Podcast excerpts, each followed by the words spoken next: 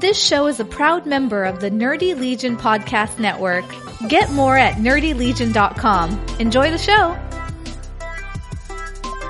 What's up, birthday boy? Ay, ay, ay. I'm fired up today. Good. Drinking seltzer water. Because of my birthday? Yes, I'm celebrating your birthday for you. Well, you better put some wine in that seltzer water. Nope, I'm dry tonight. Just seltzer. Just a big old dry hump fest tonight. Mmm, tickle tickle. Oh, man. How are you celebrating your birthday? Oh, I had a big birthday weekend with the wife. Do it was tell. quite nice. It was quite nice. So it was just uh, a. it was quite low key. No neighbors, uh, no police were called. So quite low key. It was nice. no police. I know. Can you believe it? That doesn't sound fun. Oh no, it was. And uh, Sunday did the football thing, and the wife, of course, did not want to watch football. So she finally gave season one of Stranger Things a go and watched the entire season. Really? Yeah. I'm so I surprised. guess she liked it. I guess she liked it. I'm very surprised. I didn't think she'd like it. Yeah, I told her, well, even going in, I always thought like it was sort of positioned as like a horror suspense series. Sure. And then after three episodes, and I think I even wrote to you back in the day, like, this is more sci fi suspense than horror. Yeah. And uh, as soon as I explained that to her, because I didn't want her to watch it with me initially, because, like, what if it just turns into this really violent horror thing? So I watched it and I was like, you gotta watch this. You gotta watch this. and I think because of season two, all the hype, uh, she finally was like, I, now what's it about? I really got, like, all of a sudden she's asking questions. Mm-hmm. But she got really hooked into it and she's like, wow, I can't believe how young those kids are. And I, they're all really good actors, including, you know, the young ones, the core ones. Mm-hmm. And I'm like, yeah, like believe the hype. Come on, get on it. Mm. And she was all over it to the point that I got hushed a couple times. No kidding. Oh yeah. No So, kidding. that- did you That's did, always good. did you watch the whole thing? You know, I told because she's like, why don't we watch it together? And I'm like, nope, I have no interest watching it Mm-hmm.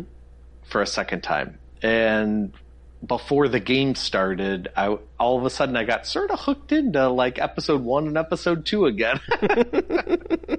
and I kept looking over at her tablet, like, I wonder where she's at. Oh yeah, that's a good part. Mm-mm-mm. Yeah. Interesting. Well, I'm glad you brought that up because I watched season two of Stranger Things, Ooh. or Stranger Things Two, as they say. well, I don't want anything spoiled. I'm not gonna. I'm not gonna spoil it at all. People that I've that I trust their opinion on, they either rave about it or like, eh, more of the same.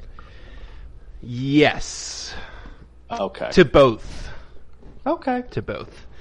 But uh, it's nice. They uh, they age the kids a little bit. Mm-hmm. Uh, I mean, of course, it's been like what a year, two years since they recorded the first season. Yeah. But uh, there's some interesting stuff. There's a couple things that I wish they hadn't done. I know I was talking to uh, to Aaron about it, and he agreed. Um, I think Daryl agreed too. He he mentioned it as well. But Oh. uh, aside from like one episode that maybe just shouldn't have been in the season, it was uh, it was quite enjoyable.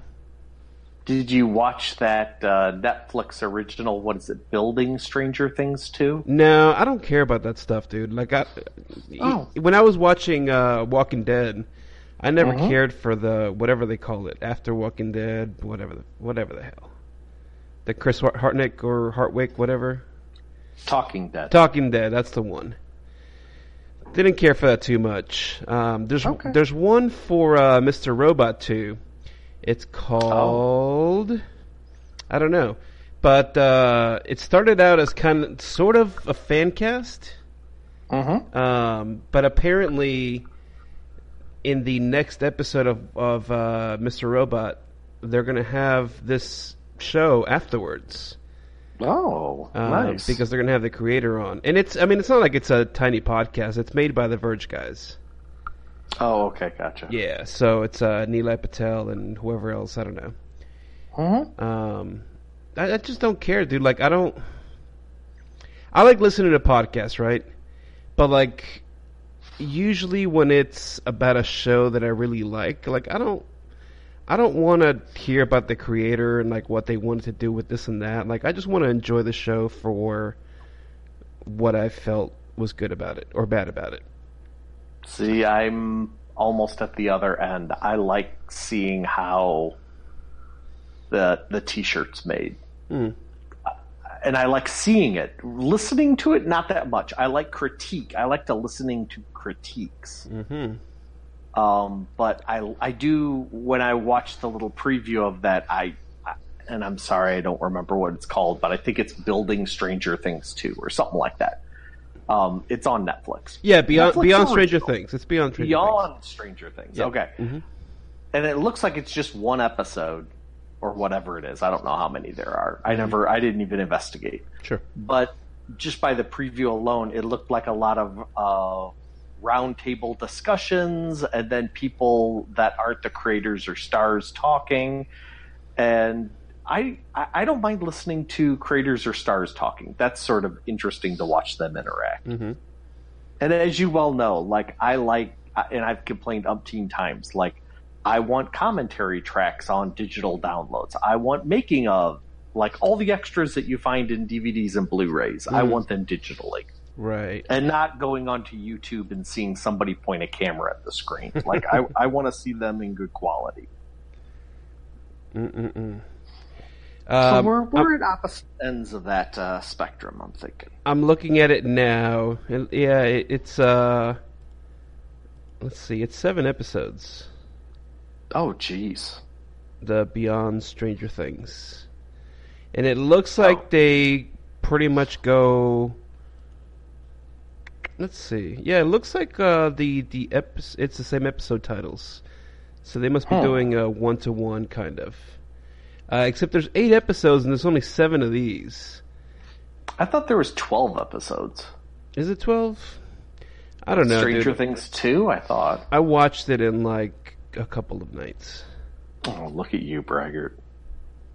Well, you know, I know you're the man. sometimes.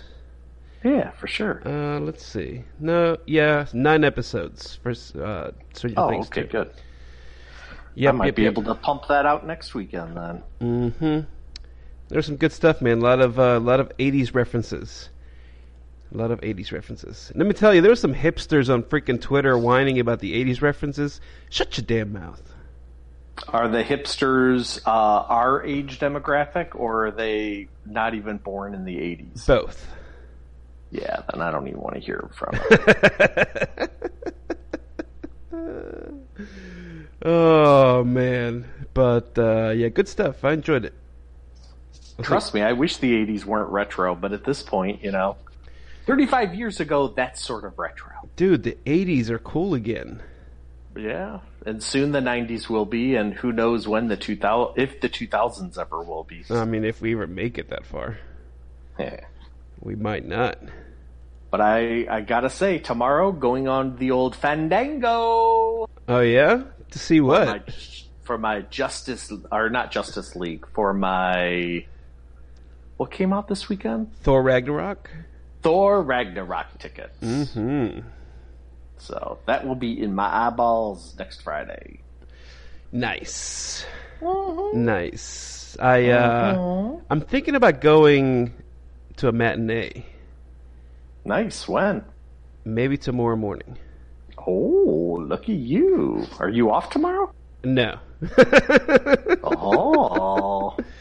but I think I'm going to uh, just go in late. nice. I'm I like considering that even more. I'm considering it. Yeah. I Um, like that even more. That's also been kind of a mixed bag from uh, from people. I haven't read official reviews because I don't care, but Same uh, here. from from our our friends circle, um, and then Beyond. I've heard Yeah. uh, kind of conflicting things. That's okay. I I know I know just from the trailer alone, it's got to be better than the first two Thors. Mm, yes. Come on, even just the two minute trailers. Like, there's enough in those two minute trailers to be like, "Yep, that was better than the first two. Sign me up." Wait, okay, so did you not like the first two? They were okay. They were just really weighted down. Mm. And trust me, I when I heard Kenneth Branagh doing Thor, I was all over like bring Shakespeare to Thor. Yes, old timey language. and it just went nowhere. It just ooh. All right, on on the MCU movie scale, where would you, where would you place Thor? Let's just do collectively Thor. So so so count like multiple movies as one. Oh, I don't like that. You don't like that? Okay, fine. No, because that would be counting multiple Hulk movies as one too. Well, I mean, Hulk was an MCU, Uh, I I'm going by MCU characters. so you're counting Fantastic separate. Four. I'm counting Fantastic Four. I'm counting Spider Man. X-Men? I'm counting X Men. Absolutely. Oh, okay, okay, okay. I I don't look at. I don't care who distributes. All right, all right. So, okay, where where are you putting Thor on this scale? Because now that's that's a lot of movies. That's not twenty six movies. That's more like forty, probably fifty, maybe. Yeah, for sure. Yeah, for sure. Mm. Okay, go on. Would you place it in your top twenty five? Top twenty five. Oh, I wish I had a list of all of the Marvel films because I know I'm going to screw that pooch a little. Um, no, I don't think I would. Wait, wait, and, and- and let's let's let's let's be more specific. Are, Sure. are we also counting older films like the Like Rod, like Roger Corman, Fantastic Four. Roger Corman or like uh, oh god, what else was it? Like the the David Hasselhoff, uh, Nick, Punisher. Nick No. Fury. No, I am starting this. I will. s- I will put the end to it. I will make all these decisions right now for our impromptu list. It starts with. It starts with. s- No, Iron Man. Iron Man came first, and then Spider Man came. Correct. I mean, that's what I'm saying. It depends how you look at it. Because I would say that it started with Blade. Oh, okay. I'll include Blade because then that cuts off David Hasselhoff. Yeah. So if, if you if you if you start I, I can't. I can't include Roger Corman. I can't include the Spider-Man live action thing that was terrible. Um, even though I loved them, they had they had their purpose. They have their place. Uh, trust me, I never thought I would ever see Spider-Man or Iron Man on the on the silver screen, much less as nice as they were, as beautiful as they were. After seeing David Hasselhoff Punisher. no, David Hasselhoff was Nick Fury, dude. Dolph Or- Lundgren yeah. was Ca- uh, was uh, Punisher.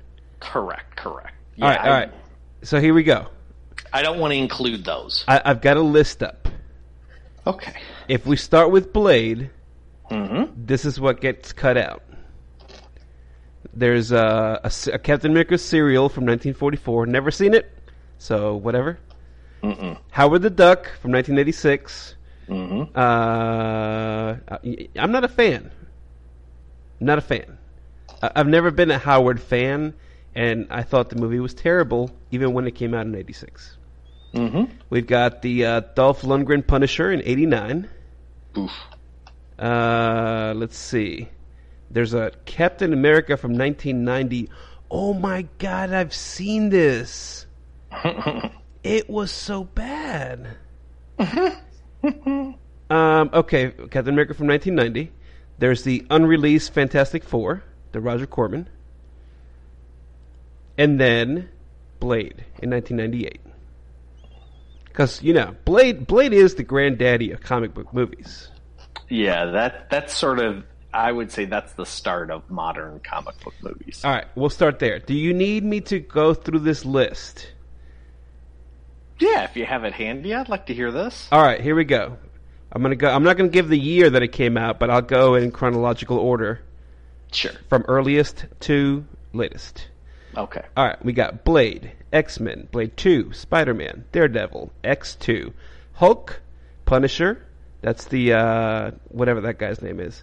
Spider Man Two, Blade. Thomas Jane. There you go. Blade 3, Elektra, Fantastic Four, X Men Last Stand, Ghost Rider, Spider Man 3, Fantastic Four, Rise of the Silver Surfer, Iron Man, Incredible Hulk, Punisher Warzone. What? I need to research this. Uh, X Men Origins Wolverine, Iron Man 2, Thor, X Men First Class, Cap First Avenger, Ghost Rider Spirit of Vengeance, Avengers, Amazing Spider Man, Iron Man 3, The Wolverine, Thor Dark World, Cap Winter Soldier, uh, Amazing Spider Man 2, Days of Future Past, Guardians of the Galaxy, Age of Ultron, Ant Man, Fantastic Four, Deadpool, Cap Civil War, X Men Apocalypse, Doctor Strange, Logan, Guardians 2, Spider Man Homecoming, Thor Ragnarok. Wowzers. Yeah, then just hearing that list rattled off, I don't think I can put Thor 1 or 2 in my top 25. Okay. But I mean, it's definitely higher than Ghost Rider. Yes, for sure. Would you put Ghost Rider towards the bottom? I would put Ghost Rider towards the bottom. I would put that towards the bottom. Even for campy fun, I would put that towards the bottom. Agreed. Uh, I never thought I never thought comic book movies would go where they are now if you're just basing it on Nicolas Cage. hmm Yeah. What about? I mean, I would put Fantastic Four towards the bottom, Yes. but, and this is controversial, Mm. but I am on record on Twitter on this. I did enjoy the one that came out like two years ago, So did I. where uh, where Doom was a blogger. I would Emo still- Doom. Emo Doom was great. I would still put that above a lot of the ones that we could list off towards the bottom. yeah. Okay. Uh, beyond that, I mean, I would say X Men Origins Wolverine would be at the bottom.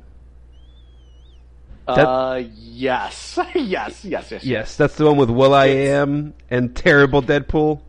Mm-hmm. It's not even as good as the X Men Origins Wolverine video game. It's pretty sad when a video Yes. game is better than the actual movie. Yes.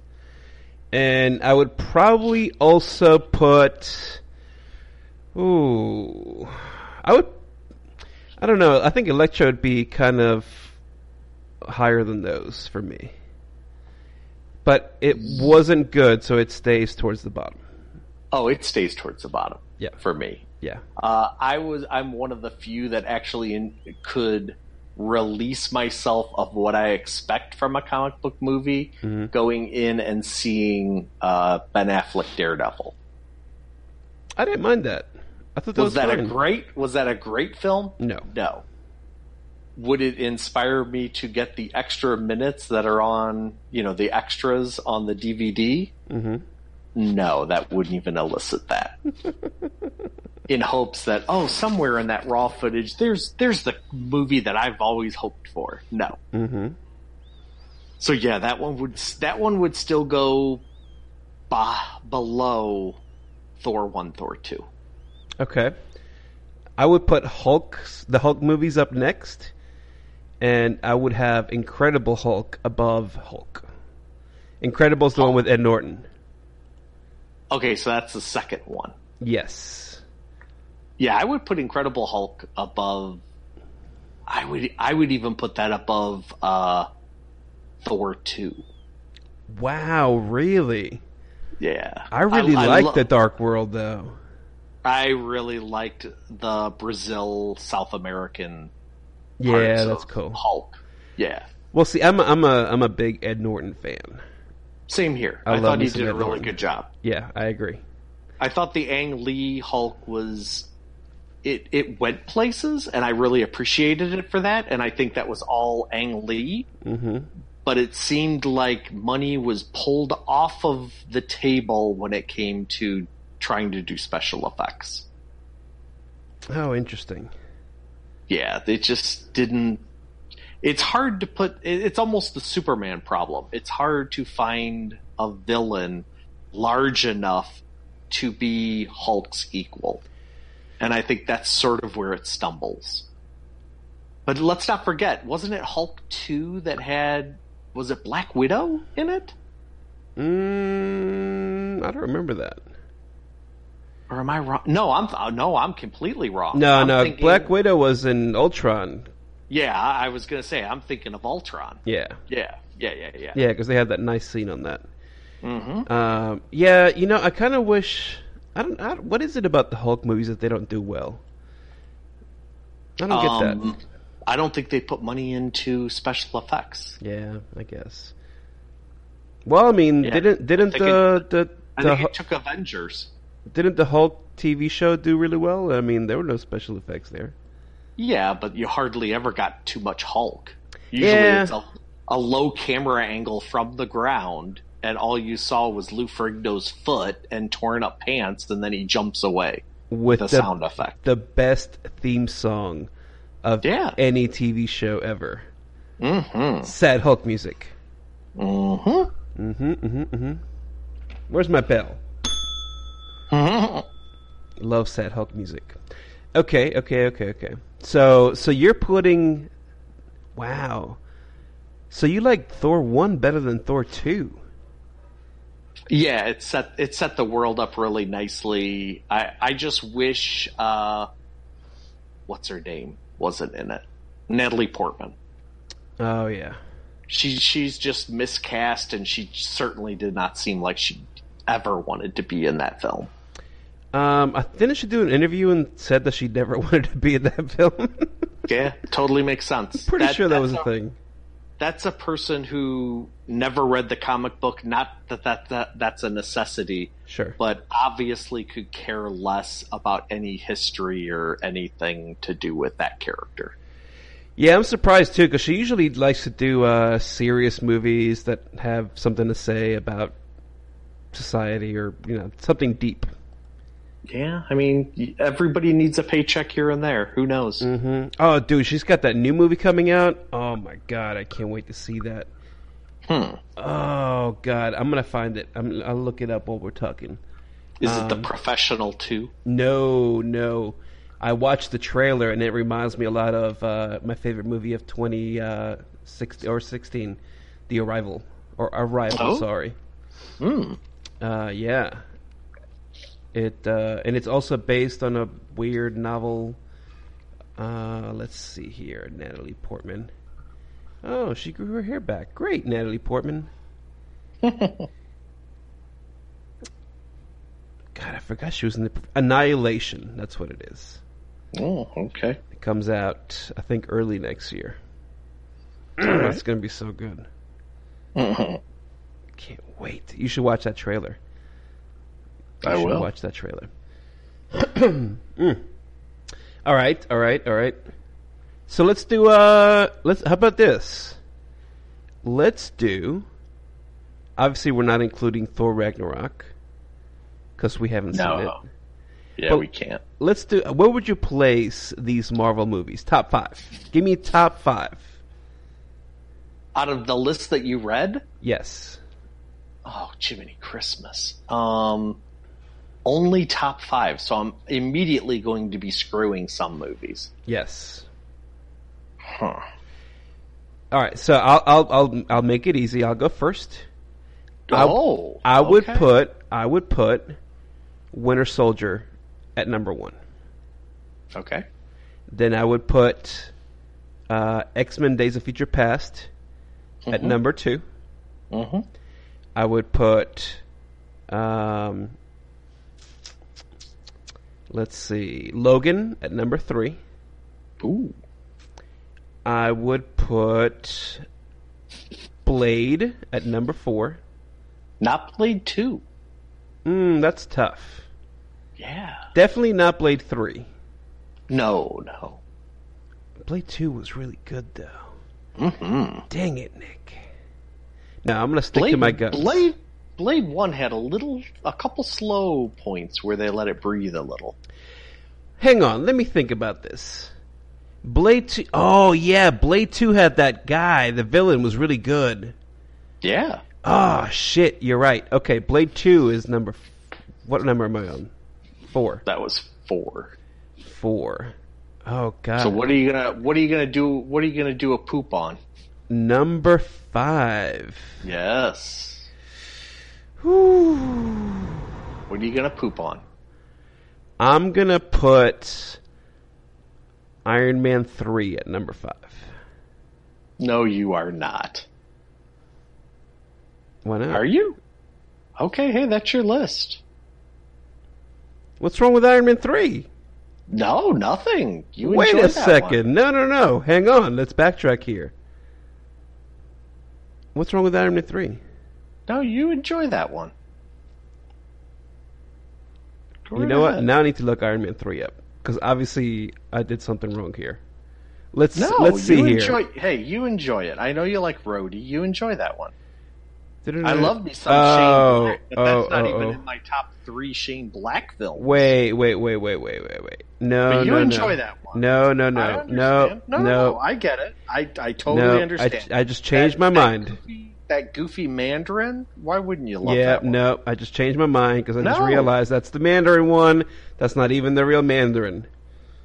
Iron Man three, you're going down. You're like number twenty.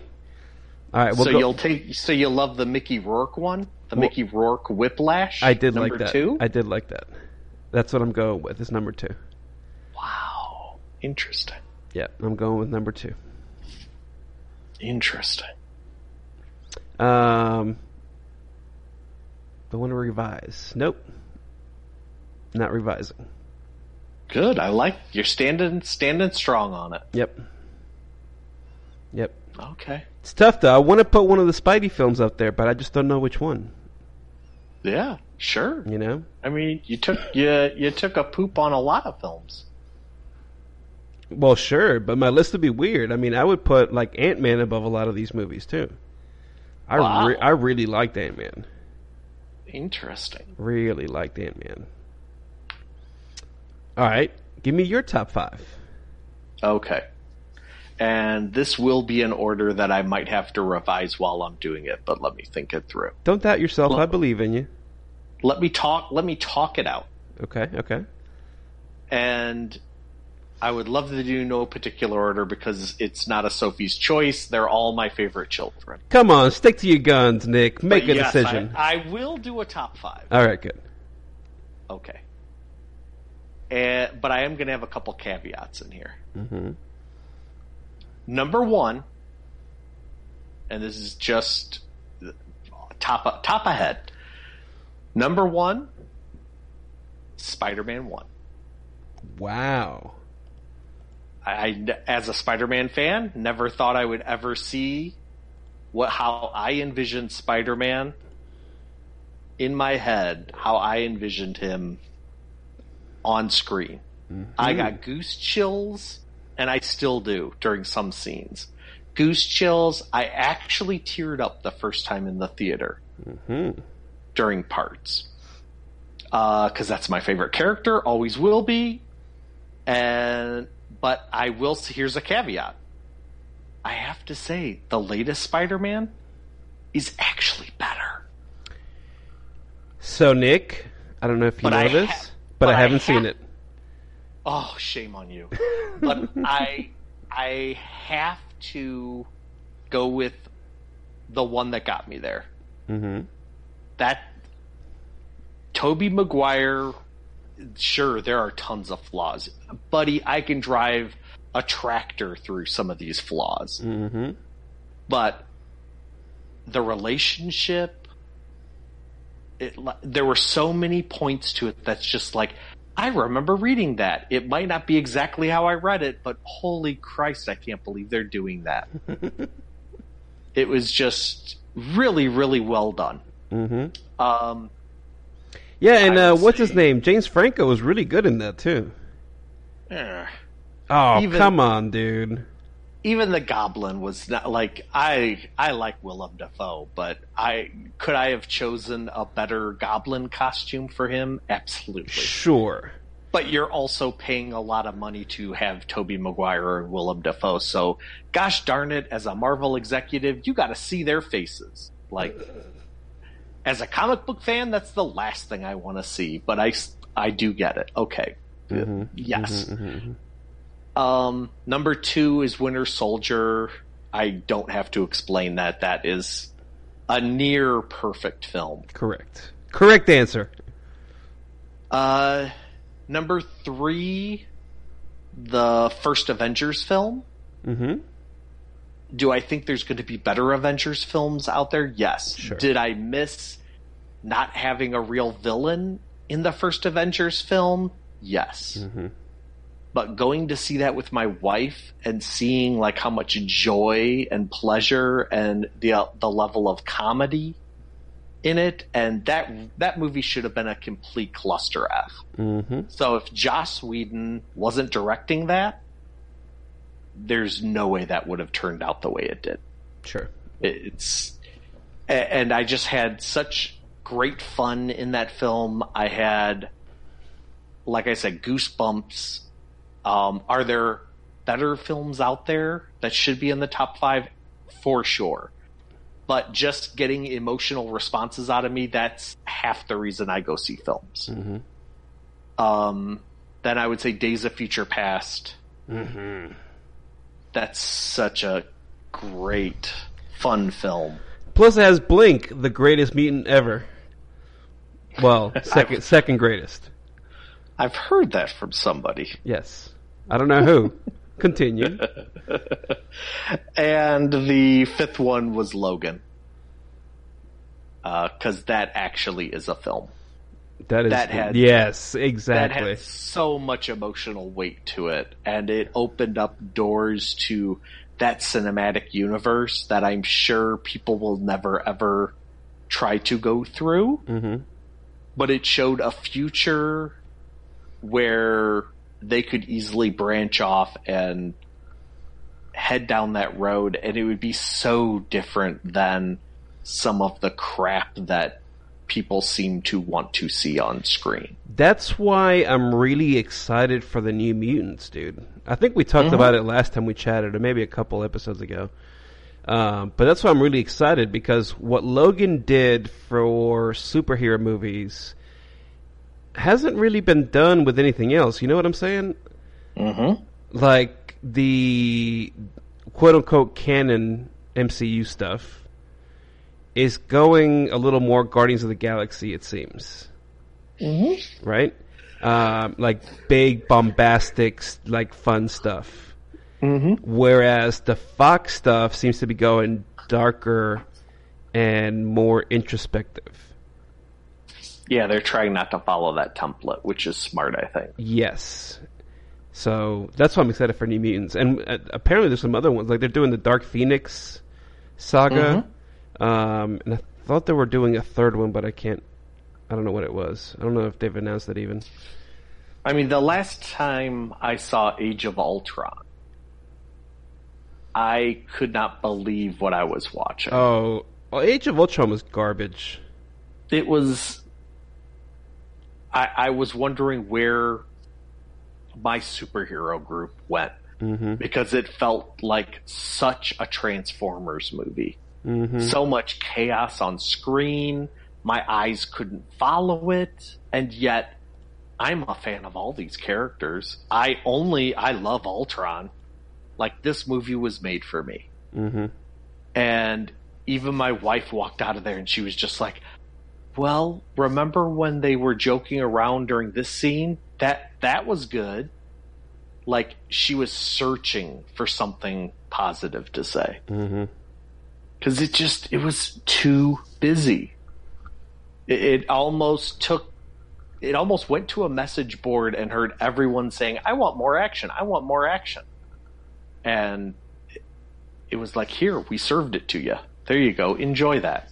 Yeah, without any uh, without any emotional like scenes added to it. And I think they I think they corrected it, but it also had to do with the director uh, from Civil War. I think they auto I think they tried to gauge that back a little bit.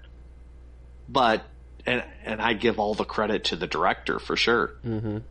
But also, it's tough because you're by Civil War, you're adding in so many other characters on top of trying to tell a Captain America story, Sure. and for them to sort of pull that off is pretty impressive. And to introduce all those other new characters, that that's a large thing to juggle. Mm-hmm. I just don't know. Like for me, Civil War, I just don't really need to watch that again. Yeah, uh, Civil War was it was fine. I mean, I enjoyed I enjoyed the hell out of it. Um, it wasn't it was far from perfect. Uh, It's all- not in my top five or ten. That's No. for sure. no. I, it's definitely above Age of Ultron though. Oh, for sure. Leaps and bounds. I mean, like there were cool things about Ultron, right? So we that's what we got. Uh, we got Vision out of that, and Mhm. Scarlet Witch, and Quicksilver. Rest in peace. Hey, both were better in Civil War. Yes, absolutely. Although I, st- I still don't like the way that they're treating Scarlet Witch. That's a tough character. It, it is tough, but think about how powerful Scarlet Witch is, Yeah. right? And she's just a little punk. Yeah. She's a little punk. She's uh she plays like the typical like uh, maiden in distress role. Yeah, and I never saw her that way. Never. In the comic books, I never saw her that way. No, absolutely not. That's why when she whispers no no more mutants, it was like, uh oh. Mhm. Like you knew something was gonna go. Like Yeah. Well, and I wonder if they threw her in there to keep her out of Fox. Yeah, without a doubt. Because Fox could have done some, especially now that they're going darker. Fox could have done some crazy shit with Scarlet Witch. And to be honest with you, I would love to see her in New Mutants, even though, you know, that never happened. Mm-hmm. I, yes, put that character, like, you want some growth in that character. That would be a really fun, unique universe for her to be in. Mm-hmm. Yeah. Mm-mm-mm. Mm-mm-mm. I like that both of our lists did include Universal films. Of course. Uh, and mine was almost all Universal films.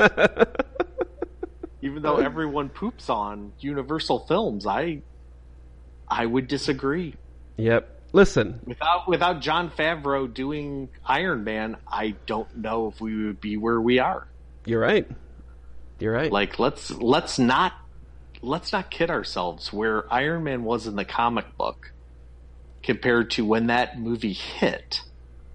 You if you're not giving all of the credit to Robert Downey Jr. and then Jon Favreau, you you weren't you are not a historian when it comes to spot, uh, when it comes to Iron Man mm-hmm. because that was that was a D list character. Yeah. Yeah. I mean, barely even noticeable on like Avengers. Sadly, Oh man, I would like for them to bring uh, Blade back. I think that'd be awesome. uh, agreed. I would love to see him.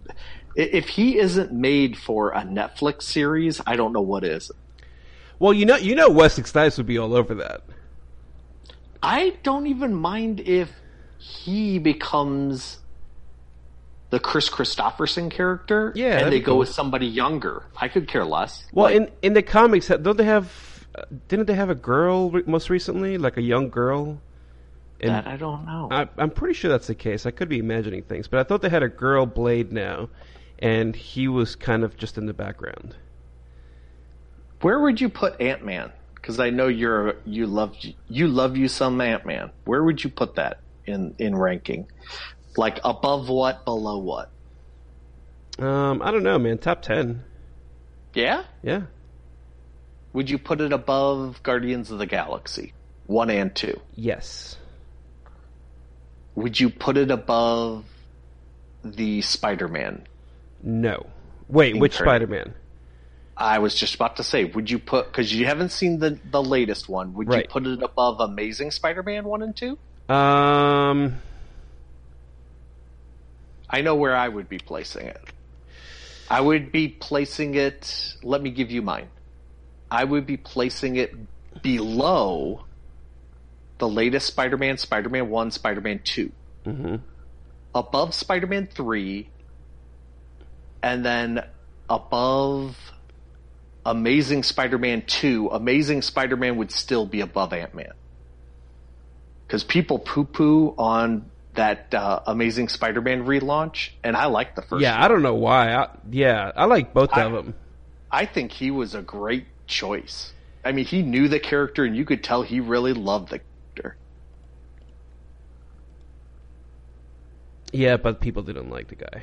Um, yeah, I, for whatever reason. and see, th- there's something, dude. Let me tell you. I have a couple lady crushes. Oh, Emma Stone is one of my lady crushes, yeah, you bet. and I, I think she did a pretty good Gwen Stacy. Not perfect, Mm-hmm. but she was good. I do love me some Emma Stone, though. God, I would ever love since Superbad. I would love to see her in uh, the Gwen Stacy Spider Girl or Spider Woman or whatever that character is. Mm. You know what? I would have liked to see Emma Stone be Scarlet Witch. Ooh, that's interesting. I think that would have fit better for me.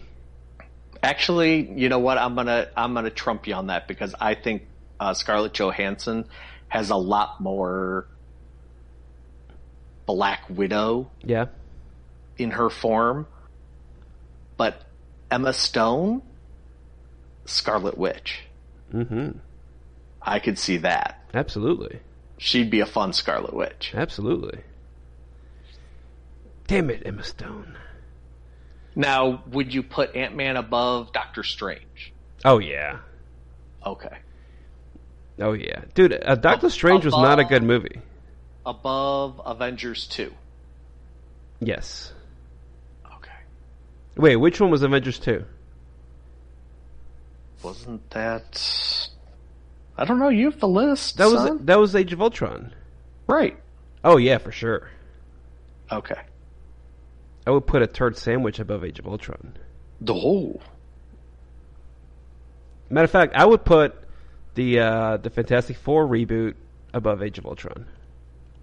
Oh, wow. Yeah, I think I would too. I sort of dug the story. Dude, that movie was really good. Fuck the haters. Yeah.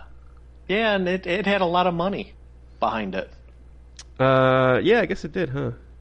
Yeah, I mean, the effects looked really good. Yeah, yeah. The first half of the movie was really good. Mm-hmm. The second half had a lot of issues, Mm-hmm. but uh, it was still enjoyable. You can certainly tell when somebody came in and what did they do? They took the footage and like re-edited it, supposedly. yeah, something like that. Yeah, the pacing sort of got off. Something like that. Did um, have we talked about the Black Panther trailer? No, never have. Have you seen it? Can I rate the Black Panther trailer and put that ahead of stuff? Oh snap! Because it looks so fantastic. It looks so good, man. Yeah. It looks so good. Mm-hmm. Not you, Alexa. Go away. uh, She's yeah, like, I'll order that for you. I think uh, judging by the trailer, it could end up top ten for me. Ooh. Yeah, maybe even top five, but uh, definitely top ten. Well, even his eight minutes in Civil War was pretty special. Yeah, it was pretty awesome. And the thing is, like, I just love the look of Black Panther. You know what I'm saying? Mhm. Like that trailer looks freaking awesome. I think his I think his look even though I usually like things to stay the way they are, I, I like it to be like the comic, essentially. But his the additions to like the color highlights on that costume Yeah. is really smart. You Yeah. can't just go with an all black costume. That's pretty unrealistic. Are you listening, X Men? Come on. Get on that. Yeah, that was kind of a waste, wasn't it? In X Men. Mm-hmm. Yeah. Hey, I did want to tell you, um, I I'm on Sideshow Collectible uh, subscription list, Mm-hmm. so I get so I get their emails here and there. Sure. Have you seen? th- They just solicited for a Punisher, like full body, you know, statue, Really? and it looks just kick ass. And thank God. And I granted, I think the Netflix show you couldn't have found a better actor for Punisher. He just has a almost perfect Frank Castle look. Is that is that what it's based on? No, this is what I was going to say. It is not. It does not look like the Netflix show, which I like it even more for that. Uh huh. Um, it's the classic, you know, Pun- Frank Castle. Oh, I do to him. love the classic. Yes. But if you, I think if you pre-order and you're like with like 1500 people or whatever, uh, it comes with a secondary head Hmm. that you can put in. And the secondary head is from the 80s with the mullet and the headband. Get out of here. Yeah, and it even has like the headband, like the the bits behind where his mullet is. It's sort of like flapping in the wind. and dude, if I had, and it's multiple hundred dollars. I'm sure. If I had the money, it's like when I close my eyes, that's the Frank Castle I picture. Both of them. It's like, dang it! It's like uh, the the most perfect pose. Uh, So it's just like, awesome. oh, yeah, but I just love the mullet with the the band the bandana. Yeah, yeah, that's awesome. So dumb. I uh, I'm glad you brought that up. I actually pre-ordered uh, the Justice League Batman. Uh, it's not, I don't think it's a statue from uh, from Sideshow. what is it? Is it a Um, figure? Yeah, yeah, yeah. bust? Let me. No, it's a figure. Let me see if I can find it. Hang on. Yeah. Du, du, du. I gotta go to my email. Find it, man. Um. So, so you obviously get those emails too. Yeah. Oh yeah. Have did you see the one? And I always tell my wife because you know every once in a while she'll be like, "I'm gonna buy him something." Mm-hmm. So I have pounded it into her head what I do not want out of any bust figure. I don't care how cheap it is, how expensive it is. I do not want something based on a television or movie property. Mm-hmm. I do not want that. Like, do not even think to get me that. Well, all of a sudden, here comes Thor Ragnarok, um, the Hulk in his battle armor, Mm-hmm. and I'm like, mother effer, because that is the Hulk I want. and he's in a great pose, and I'm just like, well, uh, like it. It definitely looks like the the movie for sure. Mm-hmm. But also, it's like, will I ever get a Planet Hulk like this? Probably not. It's like, darn it! Damn you, sideshow. Uh, I just put the uh, the link in uh, in the Discord chat. Well, in in our private chat, not in the group Oh, chat. I did see this one, buddy. Yeah, The armored Batman. yeah, Yeah, yeah. It's not cheap, but it it's not nice. cheap. But it's based on, isn't it based on Ben Affleck? Of course. So you don't mind that, huh? Oh, I love Batfleck. Are you serious? No, no, no. I love Batfleck too. I'm just surprised you don't mind having that aren't based around comics. No, dude, I don't care. All right. If it's an See, awesome Batman figure, count me in. I'm a little bit more picky. Really? But this is a sweet one, dude. Yeah, it's nice, man. It's real nice. You're gonna have to take a picture of this once you Oh yeah. set it up. I gotta see that thing in action. Mm-hmm. Do the eyes light up? It looks like the eyes light up. Um, I don't think so. I think it's just the way that the uh, the mask is done. Because now with LEDs, you know, they can fit small little battery packs anywhere. Oh hell yeah. Oh, so cool. Uh, oh, you know what? You're right. Armored head with light LED light up right eye. Yeah. I would, I would say Siri, have those eyes always lit. Go go go. Oh man. So yeah, I want. Uh, uh, definitely getting that. I want to. Um, you've seen the the Wonder Woman statue, right? Uh, based on Gal. Yes. Yes, yes, yes. I would love, but there's no way I'm spending five hundred dollars on a statue. Yeah, I think the Frank Castle was three seventy five. Yeah, see, that's a little more manageable for a statue. It's more manageable, but dude, okay, can I? This is sort of a transition, but not really because it's just it's one statement. I don't need to talk about it. Sure. But three seventy five, dude, I could be buying Nintendo Switch for three seventy five. Ah, yes. You know what I'm saying? Uh, no, I know exactly what you're saying. and I went just yesterday. Yeah, I don't know if you know this, but uh, it's birthday weekend right now. Yeah, I saw I saw your tweet about this. Continue. So I went. Uh, Target was having a buy two get buy two video games get one free. Mm-hmm. So since my birthday is always around the fall releases for video games, it is a per, it's kismet. So I knew three video games that I wanted, and I went up to Target and I found all three. Uh, brought them home. Didn't open them up. Uh, decided once my wife went to bed, decided I'm going to go on to Giant Bomb Hmm. and watch a quick look for the new Call of Duty Hmm. Because I always love like World War II Call of Duties. Those they're they're just a little bit slower. I like the the retro guns, and I, I just like the scenario. Sure. And Giant Bomb talks about it for like an hour and fifteen minutes, and breaks down like multiplayer, breaks down single player, and I came away with it thanking the Lord that I never opened up the video game because they're on the door, they're hanging on the door right now Mm-hmm. ready to go back tomorrow. And it just made me realize like the last two weekends, my wife's been dying for all she wants to do is sit on the couch and read and watch me play a video game. She doesn't like violence. So that cuts out so many video games. Mm-hmm. And I don't want to replay something. I have no interest in doing that.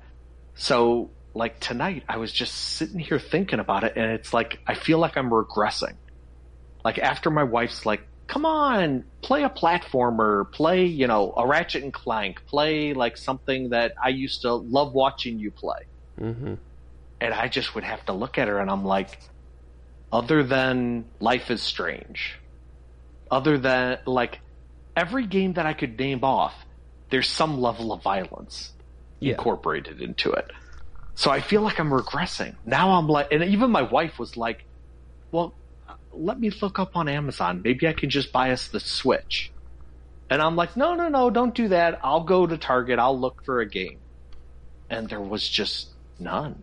Mm. Like, or they were so mediocre, the review, I'm like, I can't spend, I can't justify spending $60 right. on like, I used to love like, um, Banjo and Kazooie.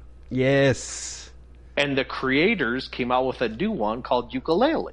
Right. And you look at all of those reviews, they're like five out of ten, six out of ten. Not that a review is end all be all, but when the game is sixty dollars, I don't want it to. I don't want to fall flat on my face with like, oh boy, this is just horrible. Right. Or it's so like diff- it's so janky that you can't force your way through a choke point. Mm-hmm. You know, so I was just I came home with those three games after the quick look and I was just like well, I want to play Wolfenstein. I want to play the new uh, Shadow of Mordor. And those two I certainly will buy, but like the whole point was to get Call of Duty. Right. Right. And when I when I walked in the door, my wife's like, "Did you get anything that I could watch?" And this is after me being gone an hour. Like she didn't drop the like. I still sort of want to watch you play something. You know, she wasn't on to the next new thing. And I just looked at her and I'm like, well, unless you like a lot of violence, I'm like, no, all three. That's what sells. So guess what? I had to buy three violent video games. mm-hmm. And she's just like, oh, okay. and I totally get her point. Like, so I feel like I'm regressing. Like, in my head, I'm like, why didn't I just buy the Switch?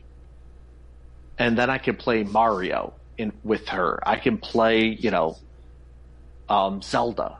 And just like whenever she looks up, oh, okay, I'm playing something that is that violent, or it's like cartoony violence, so it's not that big of a deal. And she's, you know, happy as a lark, and I'm playing a video game. So Sure. now it's just like, well, do I or don't? Like the the hard part is it is the trigger 380 bucks. Right. You still have to buy two video games or one video game at least. It's like, oh god, that's five hundred dollars. Right. Right. Right. Yeah. So that in, in my roundabout way, that's why like 375 for that Punisher statue. Good God, I would love it. But I could also buy a video game system that whenever the mood strikes my wife, I can put in pretty much any Nintendo first party games and they're right up her alley. As well as mine. I mean, I, I freaking love platformers. Like, that's why when Yooka-Laylee was announced, I'm like, I think we were even talking about talking about it like two years ago during our E3 predictions, and that was one of them that I'm like, I'm buying no matter what, Mhm. absolutely. And then you read the reviews, and it's like, oh boy, Yeah. See, that's why I prefer to do Steam on the PC, dude. mm-hmm. Uh, matter of fact, Zoe and I have been playing a game. Ooh, Uh, tell. it's pretty new. It came out in September. It's called The First Tree. first tree. Yeah, it's a it's an indie game. It was, it's, it's like eight bucks, ten bucks. Mm-hmm. Um, and it's uh you're a you're a fox, and you just like run around the countryside looking for your cubs, oh, neat. and it's really fun. And it's uh the graphics aren't perfect, but for an indie game, they're really Uh-huh. good. oh, Uh, that's neat. and it's fun. And Zoe likes it because you can just roam around and you see animals and interact with them, and you're just roaming through the mountains and grasslands and whatever, finding your baby cubs and other artifacts. It was cool. And it's not like the level island. He's not too crazy for. Oh, there's no violence at all. Oh, good. Okay. Yeah, yeah, yeah. Yeah, she uh, she really Well, dug good. it, and it, she didn't even want to like do anything. She's just like, she's just, she's just having fun, like riding around as a fox. You know what I'm saying? Yeah. Mm-hmm. So that was fun. But no, I, I see what you're saying. Like I Uh, don't even remember when Mario Kart, and this is for the GameCube, Mario Kart Double Dash came out, mhm. and during my wife and I's discussion of, and I mean, she was all on board, dude. She had Amazon up, she was ready to hit that buy button. It wasn't even like I have to sell her on this. No, she was totally on board with buying it, and I was the one poo pooing it. Hmm. But and she even referenced, she's like, remember when we were playing one of those Mario Kart games and I was riding in the back and you know, I can't hand cause she has dyslexia. So like controls, like that control system would just like mess her up. She just can't figure it out Sure. because every, everything's backwards. So all the turns and all the like, you know, the too many like joysticks, that type of too many buttons. Mm-hmm. So she's like, remember when you would drive and I would be on the back throwing mushrooms and throwing stuff ahead and behind us? And in my head, I was just like, she's referencing a game that was like, it's 20 years old, Mm-hmm. but yet it's still like in her memory. Like that's a touchstone for her. Just like Ratchet and Clank and Sly Cooper, like those are ones that she always references. And I'm just like, dang, I'm like, that really stuck. And it's, and I used to just be like, ah, I'm over Nintendo. Eh. And then I keep hearing such great things about the Switch. And unlike Steam, I mean, I can't find, like, I have Uno on my PS4. I have a pinball game on my PS4. Guess what? She doesn't want to sit there and watch freaking pinball. Yeah, I got you. She wants to watch something entertaining and like color. Yeah, yeah.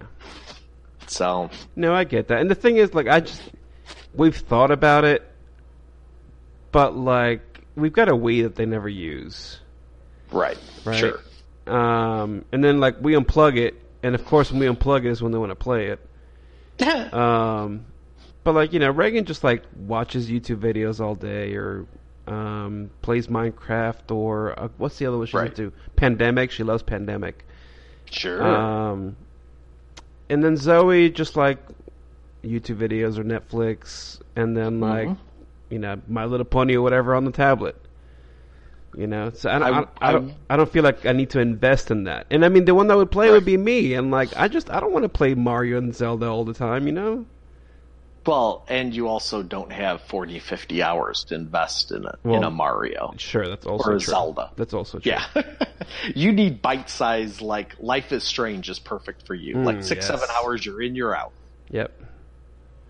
But I will say the one game, the last game that she just fell in love with, and I think I've even preached it here, uh, plenty to you. And, but the problem with it is it's a party game, so we'd have to invite over people. hmm But that, uh, Jack, Jackbox Party pack, Hmm. that where you use your smartphones or, well, Oh, smart- yeah. your smart devices and you draw stuff and then it appears on the TV or you like answer questions from your smartphone and then it tabulates it through the TV. Yeah, we play. uh We play. I don't know Jack a lot on the TV. There you go. Through the phones. Yeah. Yeah, yeah, yeah. Yeah. Matter of fact, they have a game on there. This or that. Oh, hello. but it, it's still like that is using your smart device in a very cool, can't believe people haven't ripped that off yet. hmm Like it would even be perfect in like a bar situation. Yeah. Like yeah. whenever you go into Buffalo Wild Wings, it's like that's pretty much Buffalo Wild Wings is doing. Yep. But this, you would actually be competing and you'd actually see like, oh, I'm part of the winning percentage. Yeah. Like, yeah, it's, I, I love Jackbox, but needless to say, you can't play it one on one. Oh no. Eh, not as fun. Not as fun. Most of those games don't have AI because they're meant to be played with a group. Yeah, Yeah. at least four people. Yeah, yeah, exactly. Yeah. Um, I want to talk about some comics, Nick. Oh, We haven't we, we haven't talked about some comics in a while. Yeah, I've I've ran into a couple stumbling blocks when it comes to my reading, so I've really stalled out the last week or so. What do you mean? You've been doing all these polls. I have been, but that's because I've I've been so desiring getting involved in something different. By the way, did you start Descender Volume Two? No, Okay, good. Because I, I still got, have to. I gotta say, I, I, yeah, go. Descender Volume Two is a great title. Mhm. However, Mm-mm. Lazarus is the right choice. I would agree with that, Yeah, but I like doing polls. I know, I know. Um, but no, I'm still trying to get through Howling Commandos of Shield. That's like the weird horror type book, right? It's not horror, but like it's got horror elements in it. Yeah, it has Man Thing. Yeah, that's the Dum- one. the LMD Dum Dum Dugan. Yep, I like uh, that Dracula, uh, Manphibian. No, it's good. I Yeah, mean, I- Frank Barbiere's writing the hell out of it. I, I'm thoroughly entertained with it, but I also needed some mouthwash coming off of uh, Superman Doomed. oh, So that's why before doing the poll, that's why I was I was reading Howling Commandos of Shield, yeah. and I'm like, I'll I'll let everyone else decide what I should read next. And I feel like I've been reading a lot of capes and cowls, hmm so that's why the last poll there was no capes and cowls involved. Yeah, that's fair. Yeah, That's fair. Um, yeah, but now I sort of want to read some capes and cowls. Well, you know, I mean, I'm I'm talking like 70s and eight, like epic collections. Like I sort of want to read like really retro stuff. so I, I'm glad you said this Is because I'm, I'm going to talk about a couple comics. do tell. I think I think two of them will fit that. One more than another. okay. So uh, I'm I'm I'm staying mostly caught up. So I'm I'm reading through last week's stuff still. Um, Nice. But at least I'm not weeks and weeks behind anymore. So the culling has helped. Oh, all right. The culling has helped. Of course, like trades still pile up, but those don't matter. Yeah. Like I can read those whenever. No. So uh, Captain America just relaunched. Well, did it relaunch? Renumbered? It's all new, all different, Oh, but it, it- doesn't say that. It did. It did the legacy thing. yes, it did the legacy thing. There you go. It did the legacy thing. Look, I haven't even read a legacy issue, and I look at me. I'm so current. episode title.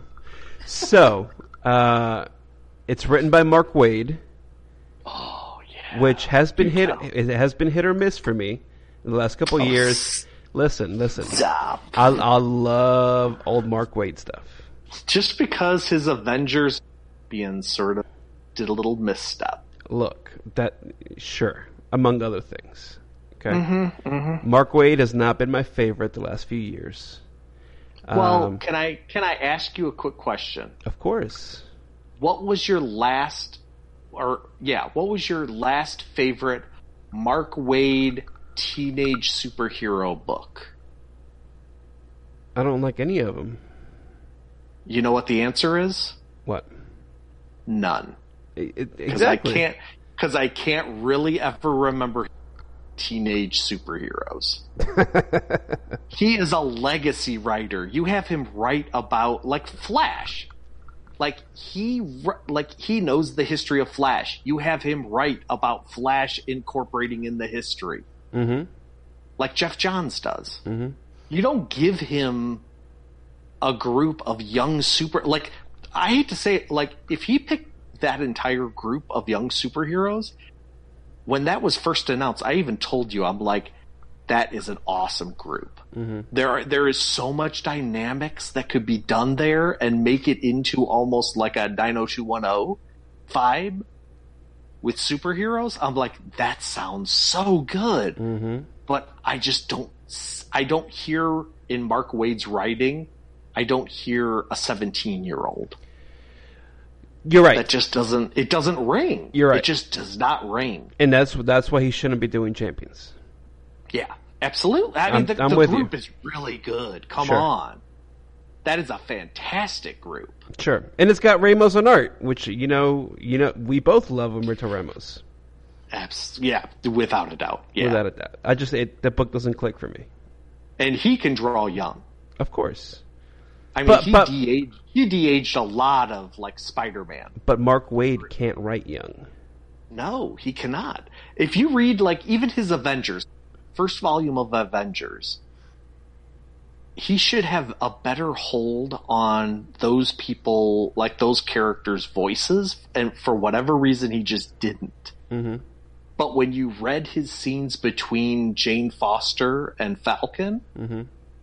Those were pretty compelling. But those were also people like talking about Jane Foster's cancer Right. and dealing with a scene like that. Like he's really good with that. But who the hell knows? Maybe they went to him and was like, "Look, we have to write some Ultron stuff. We have to write some." You know, they, who knows? They they could have forced you know certain situations down his throat. Mm-hmm. But he did write the Jane Foster and Falcon. Like whenever they had scenes together, those were really neat and compelling. But go on, Mark sure. Waid. Mark Waid. So he's writing, and uh, the artist Chris Samnee. Ooh. So Dare, so the Daredevil, team the is Daredevil back. team, Yes. the Daredevil team is doing Cap. and didn't they do Black Widow too Did they? for a minute? I could have swore Samnee and Waid went over to Black Widow. I, I know Samnee did it. Was is that who wrote it? I didn't even know Mark Waid wrote it. I don't think I read that book. Okay. Anyway, it doesn't matter. I do like Samnee though. He's got Yeah, he's that- got that that like sounds good. he's got that like old school, hmm not quite golden age, somewhere like between golden age and silver age. You know what I'm saying? Yep. Uh, and it's like very flat and almost cartoony. I don't know. He I don't know. Waid and Samnee did go over to Black Widow. Black Widow. Okay, maybe I'll pick that up then. I just looked it up. I have the first six issues now. I yum yum yum. So, of course, this is Legacy, so it kicks off with like a one-page intro to Captain America. I didn't even know they do that. Do they do that for Legacy? I don't know if they're doing it with every book, but they do it with this one. Like here's the history up till this point. Yeah, but it's it's literally like four panels. Ooh, I like that. Okay, uh, so it's like Steve's a little puny boy, and there's a newspaper about World War II, and then you have a next panel where he took the super serum, and then you have him fighting Nazis with Bucky, and then ship blows up and he's in an iceberg. I like that. Okay, that's the first page. Second page, you have an awesome action sequence of Cap like kneeing a dude in the face. Hmm. Okay, um, so it's this group Rampart, Ramp, Rampant, Rampart. I can't remember what it was, but it's this group of like neo Nazis, pretty much. Uh, kind of like Serpent Society, I guess. Or was, was Ooh. Serpent Society? Or was it Sons of the Serpent? It was Serpent Society, right? Yeah. Yeah, so it's some so there's something like that, um, except no serpent stuff. Uh, but they're neo Nazis with like like militant neo Nazis, right? With weapons. Are and you like that. are you going to tell me the hate monger shows up? No, the hate monger does not show up. Darn it. Okay. Because the Um, last time I saw him was in the David Liss uh, Black Panther, Ah, and it was it was written well before our last like presidential election cycle. yeah. But holy Christ, did it feel like it was written right during that cycle? and just to let you know, uh, on art, Franco Francavilla. Ooh, Uh huh. wow. Highly recommend it. Got to pick that up. Yeah. Um, all right, here we go. It is Rampart. So, Cap's fighting these dudes, and I guess they're, I I believe they're in a school, right? These, this group has attacked the school. Um, and so Cap's protecting the kids, and uh, he comes upon this one girl, and she's like, he's like, there's some rules when you fight bad guys. Like, the one rule is you always protect people that need help, um, and you always protect, or you you protect whatever. I don't know, something like something about like weaker, but not like that. Like that's not the wording that's used. Um, So there's a little boy, so he's really scared. So he te- he tells the little girl, like, you need to protect him, and, he's, and she's like, well, why do I need to protect him? And Cap's like, um, I'm bigger and stronger than you, so I protect you. You're bigger and stronger than he is, so you protect him. And uh, God dang it. so, so uh, like it's really like it's really well done. Like it, it, it But that is that is what a parent would tell a child. Sure, absolutely. But it's also like what like a golden age hero would say, Yes. right? Like if, if this Yeah. dude, I'm telling you, this is like if you're reading Cap in the 40s, That sounds so fun. except updated. So anyway, so it, Cap beats the crap out of these dudes, and uh, then you find out that uh, this is not happening now. This happened. This happened when he came out of the, the iceberg. The you know after he was thawed out. wow. Um, and you have like this whole thing where he like drapes the American flag on this little girl and like all the stuff. Um, and you fast forward, and, and Cap rides off on his bike. You fast forward 10 years, and Cap's riding his bike through the countryside and comes up upon the same town. And uh, they've renamed the town to Captain America. So now it's Oh jeez. it's Captain America, Nebraska. Oh my gosh. Um, and you know, it's got. You remember how they used to have Cap on the uh, on the Marvel logo, like in the corner. Mm-hmm. All right, so that's like the logo of the town. Wow. Okay, and uh, so he stops by the town, and they have an annual Captain America celebration uh, to honor what happened ten years ago when he saved this town from Rampart, this uh, neo-Nazi group.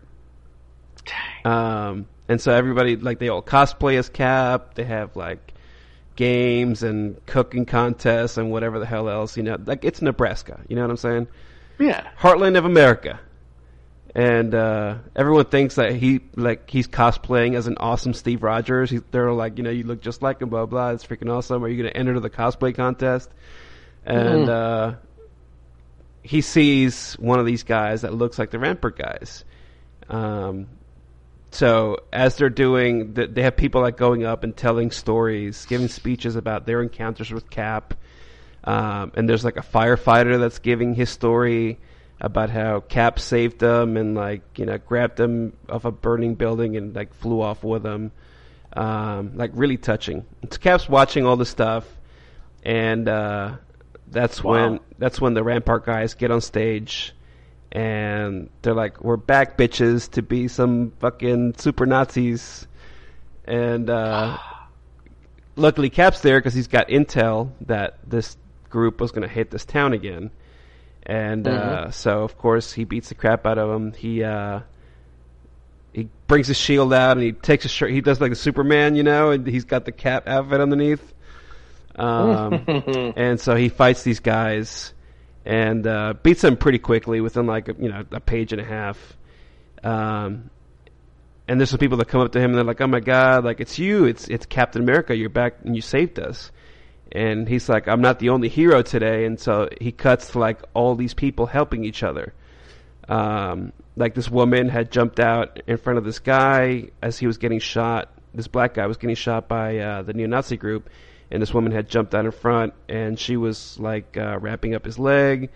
And there was a guy who like saved this little kid from getting shot. And then you see the little girl that he saved ten years ago. Of course, she's grown up, but she's draped with the American flag again. Um, except of course not much older. And she's like, you know, welcome back, Cap. And he gives a salute, and then you have a panel with him riding off on his bike. The end. And uh, it was really fucking well done, dude. Can I say, and I almost stopped you halfway through, I was really hoping when Rampart took that stage that she went up and beat those guys up. That's what I was real. I was hoping that it was going to go that way, and like Mark Waid just introduced a brand new Captain America. Mm-hmm. Well, this Like- is this is not like it's not a well. I, I guess it is a new Captain America, but like this is, dude. I really loved it because this is the Cap that I read 35 years ago. That You know what I'm saying? remember, Or 30 Yeah. years ago. Um, Sure. The the first comic book I ever picked up was not Batman, contrary to popular belief. It was it was Captain America. Uh, Ooh, Avengers What was, was the cover? I don't remember. I don't even remember the issue number. Oh, Um, it was Cap, and then I picked up Avengers because of that, and then of course I found Batman. Um, Hmm. But uh, yeah, Cap was the first comic book I ever read, and uh, I loved maybe it. it was a Mark. Maybe it was a Mark Waid cap back it, in the day. It could have been. It could have been. yeah. But there's just something so like just really nice about this, you know. But like all the negative shit that happens in the real world, like that stuff is tackled here, but like in a nice like rainbow unicorn way, kind of like what we do with this podcast. You know what I'm saying? Yeah. It was uh, it was really when nice. Waid was doing because I just reread last year. Uh, Waid, it was almost like an epic collection. It might have been an epic collection. Hmm. Um, but just rereading his cap, it wasn't even the entire run, but reading a huge chunk of it, it's exactly that feeling. Mhm. It was all very positive, and it certainly was a little sappy for America, but still like in today's environment, it's sort of nice to read that. Yeah, absolutely, Yeah. absolutely. Because I mean, it it really boils it down to what Captain America is, right? Mm-hmm. Um, And what a hero is. Yeah, and what a hero really is, exactly, exactly. And there, there was none of the stuff that I feel has kind of bogged down a lot of superhero comics for, I don't know, at least ten years, I would say.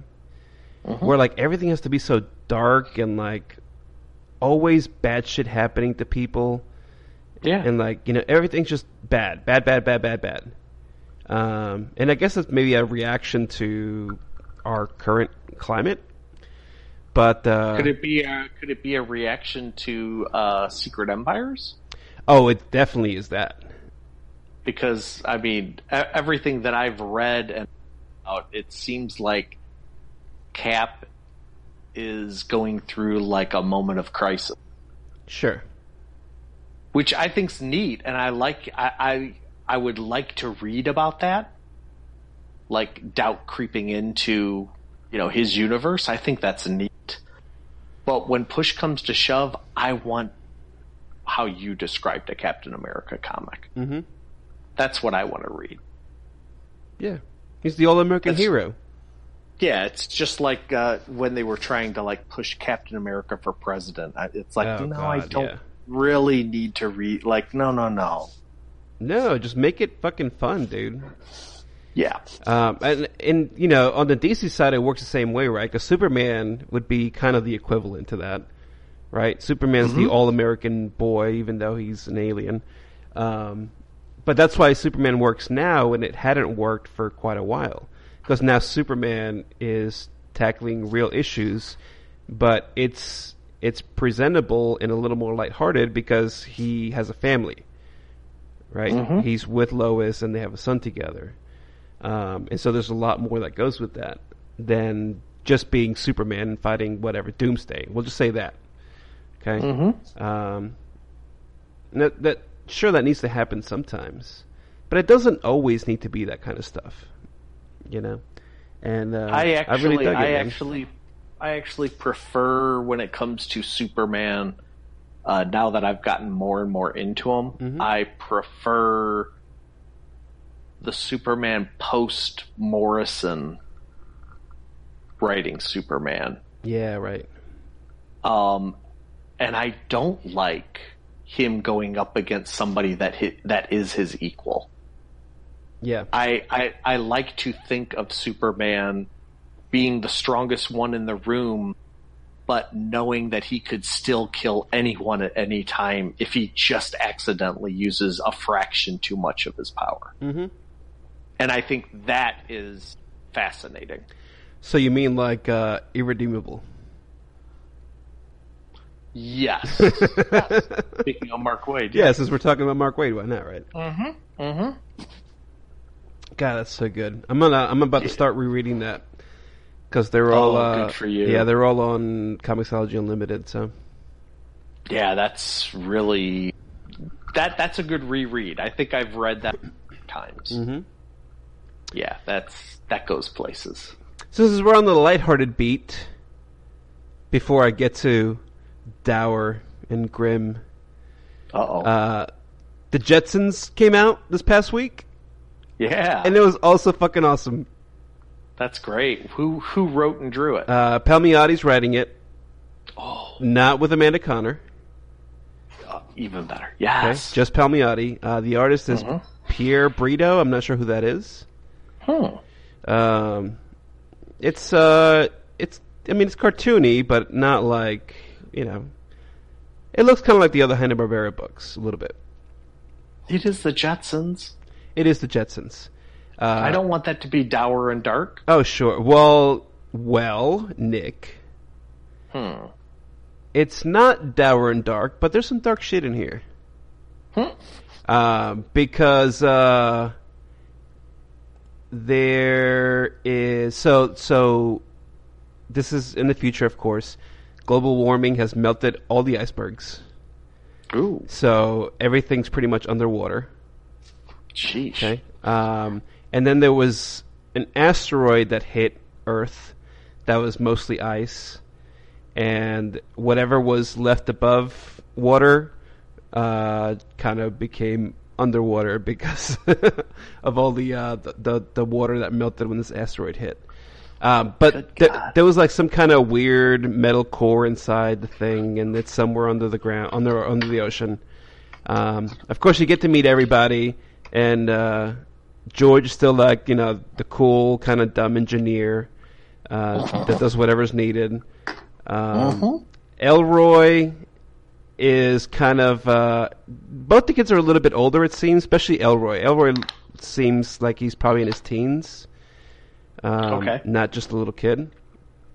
But he goes he goes underwater uh, with his friend slash girlfriend um, to get some. Uh, it was actually pretty interesting going with all the discussions we've had about digital and physical comics. But he he goes underwater to um, get. It's like a, a big tube with art, Hmm. and she kind of makes fun of him. She's like, "Why do you want this thing? It's like we have a digital copy up, you know, in our base or whatever in our city." And he's like, "There's just something about paper." Uh oh. you know, and I thought it was just it was hilarious uh, to go with our with our comic discussion. Um, there's not a whole lot of Judy in here, and then Jane is like the lead scientist for like the civilization, pretty much. Um, and she's up in the space station because there's another asteroid that's coming towards Earth. Um, that's very similar to the one that hit like a hundred years ago, or whatever. And uh, it, it's it's very lighthearted. Palmiotti does a really good job at that all the time, but it does deal with a lot of current issues um, in a futuristic way. So it kind of separates it. Um, but it was it was really interesting. It was really well done. Um, everybody like lives in like orbiting space stations, pretty much. And uh, I can't believe you haven't brought up my favorite character. Oh, are you talking about Rosie? Yes. Uh, I'm gonna get to Rosie in a second. okay, good. As long there- as, as long as Jimmy didn't. No, oh, trust me, Jimmy did not forget Excellent. because there's some interesting stuff with Rosie. Um, but so so uh, yeah, so Jane is doing this conference with all the scientists because they need to figure out like how to move all the stations out of orbit or orbit them somewhere else uh, before this other asteroid hits. Because it'll either like throw them out of orbit or just like destroy them completely. Um, so, like I said, there's dark shit going on in the background, but it's told Yeah, in, this, a, in a lighthearted way. went places. Oh, it went places. And speaking of going Yeah. places, spoiler alert, Rosie. I had to ask my wife about this because I was reading this comic, and I was like, "Did this happen in the in the cartoon?" She's like, "No, I don't remember that." So I, don't, I don't know if you'll remember this, but I'm pretty sure this is not a thing because I don't think they were even thinking about this when the Jetsons came out. Um. So yes, Rosie is still the maid, the robot maid. However, there's a twist. Are you ready for this twist? yeah. All right. So Rosie is smarter than the average robot Okay. because Rosie, Well, Uh, she's smarter than George for sure. well, by far, but there's a reason Yeah. for that. There's a reason for that here. And the reason is that Rosie is George's mom. What? All right, so Are you serious? So let That's me- really neat. So let, so let me explain. So she's not really the maid. She's more like a living nanny per se. Um, Okay. So she does like house chores and like gets the kids up to take the shower. Like especially with Elroy, they, there was a funny bit about that. Um, but George's mom, from what I understand, got really sick, and before they put pulled the plug on her, she had her uh, like brain image downloaded into Rosie. oh. And so Rosie has like the personality and the memories of George's mom, but she's not George's mom. So she's like a super AI, but really the AI is because she is has a human brain, I guess you would say. A human mind inside her. So I thought that Hey, was really interesting. Hey, buddy. Yes. I so wish that that could actually be a reality. Oh, I'm with you, bro.